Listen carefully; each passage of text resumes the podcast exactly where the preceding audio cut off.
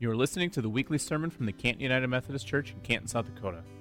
We're a church that strives to make disciples of Jesus Christ who make a difference. To learn more, visit us at cantonsdumc.org. And now here's Pastor Clay. Our scripture this morning comes to us from the Gospel of Matthew in chapter 28. I'll be reading verses 16 through 20. Uh, this is the end of the Gospel of Matthew, and I read this morning from the Good News Translation, which is the same translation as your Pew Bibles. And so, if you want to follow along with today's reading, it is on page 45 in the New Testament of your Bibles. Matthew tells us that the 11 disciples went to the hill in Galilee where Jesus had told them to go. When they saw him, they worshiped, even though some of them doubted. Jesus drew near and said to them, I have been given all authority in heaven and on earth. Go then to all peoples everywhere and make them my disciples. Baptize them in the name of the Father, the Son, and the Holy Spirit, and teach them to obey everything that I have commanded you. And I will be with you always to the end of the age. This is the word of the Lord. Thanks be to God. Would you pray with me? Holy and gracious God, we give you thanks for who you are. We give you thanks for the gift of your word.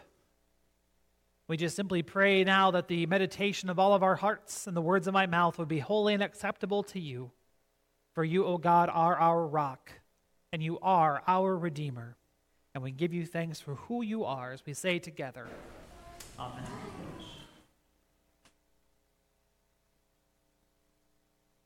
How is it that you've come here this morning? And by that, I don't mean your mode of transportation. I don't mean if you walked or drove or teleported here. How have you come here this morning? How you doing? How are you feeling today? And I know that in asking that question, our answers are going to be as varied as all of us here. Very seldom are, are two people feeling the same thing at the same time. Maybe we're mad about something that happened at work this week. Or we're replaying that embarrassing moment that took place that we just can't quite get the loop to stop going and going and going.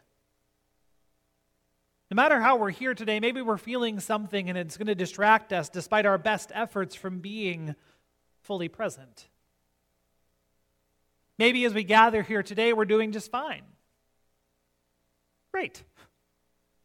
Maybe we're not doing very well and maybe we just don't want to talk about it. Thank you very much. The interesting thing about us and about our emotions is that we can be feeling two things at the same time. Even if those two things are diametrically opposed from one, from one another. I mean, it can be that maybe we're happy about something, a new opportunity that is standing in front of us, but that leaves us room to mourn what we're going to be leaving behind. Or maybe we're sad about something not working out as the way that we intended it, intended it to, but we're proud of ourselves because as we stand here, we're standing in our integrity. How is it that, you have, that you've come here today? How are you doing? If I'm being honest with you this morning, I'm okay adjacent. I'm physically fine, I'm mentally fine, I'm spiritually fine, but yet today is a challenging day. Because as I mentioned at the start of worship, today is Trinity Sunday.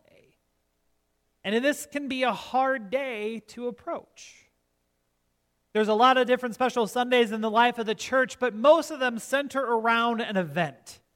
Christmas is the event of Jesus being born. Epiphany is the event of the Magi coming to the place where Jesus' natal star rested.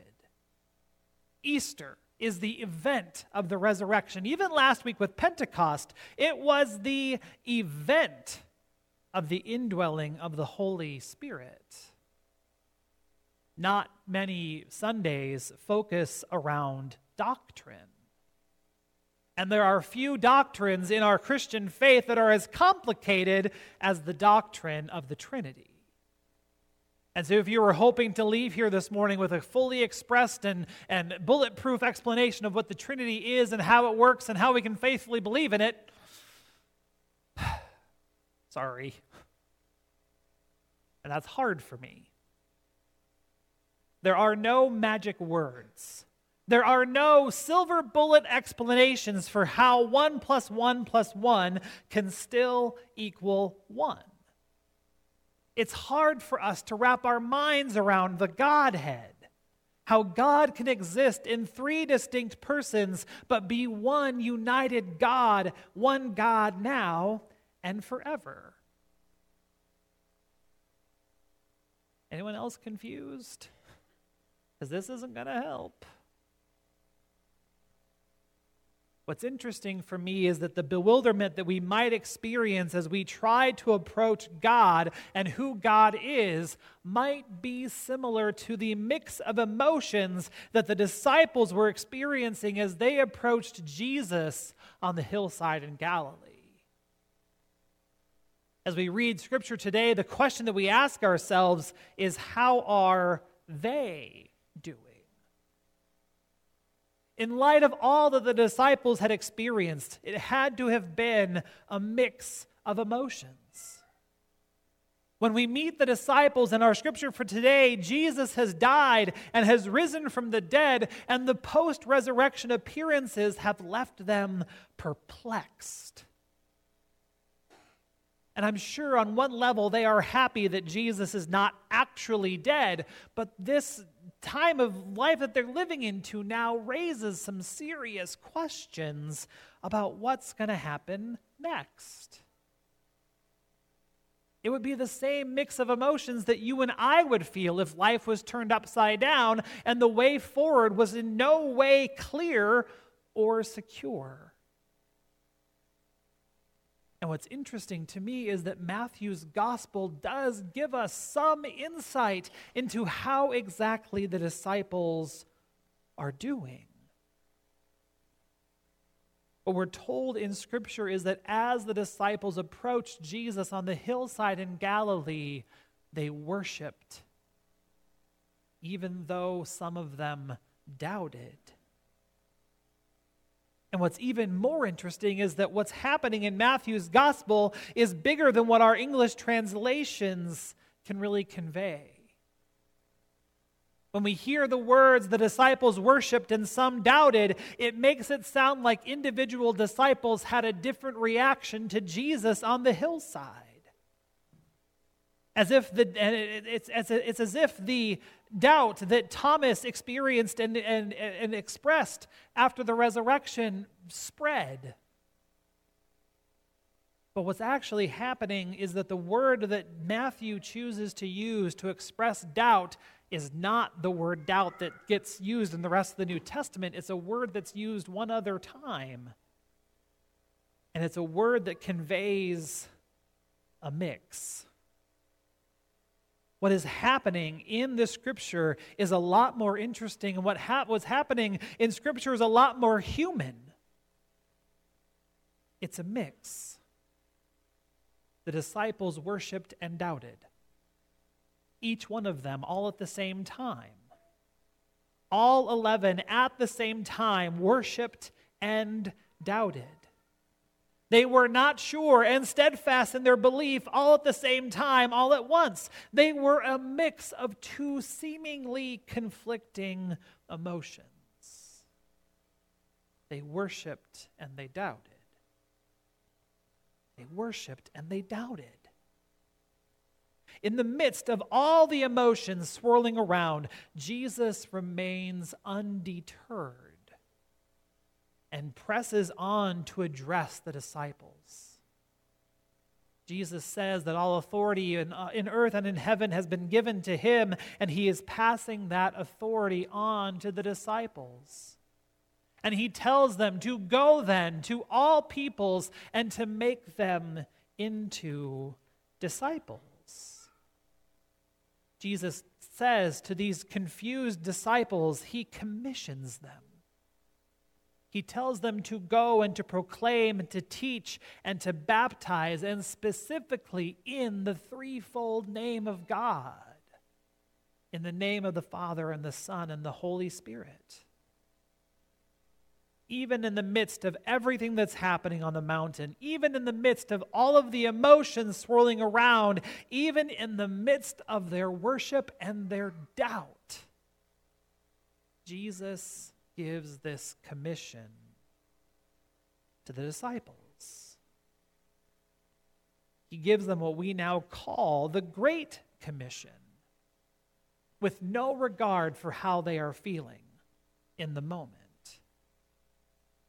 Jesus does not wait for the disciples to have it all figured out. Jesus does not wait for the disciples to be able to express an irreproachably orthodox doctrinal position on the, doc- on the doctrine of the Trinity, or really any other statement of faith either.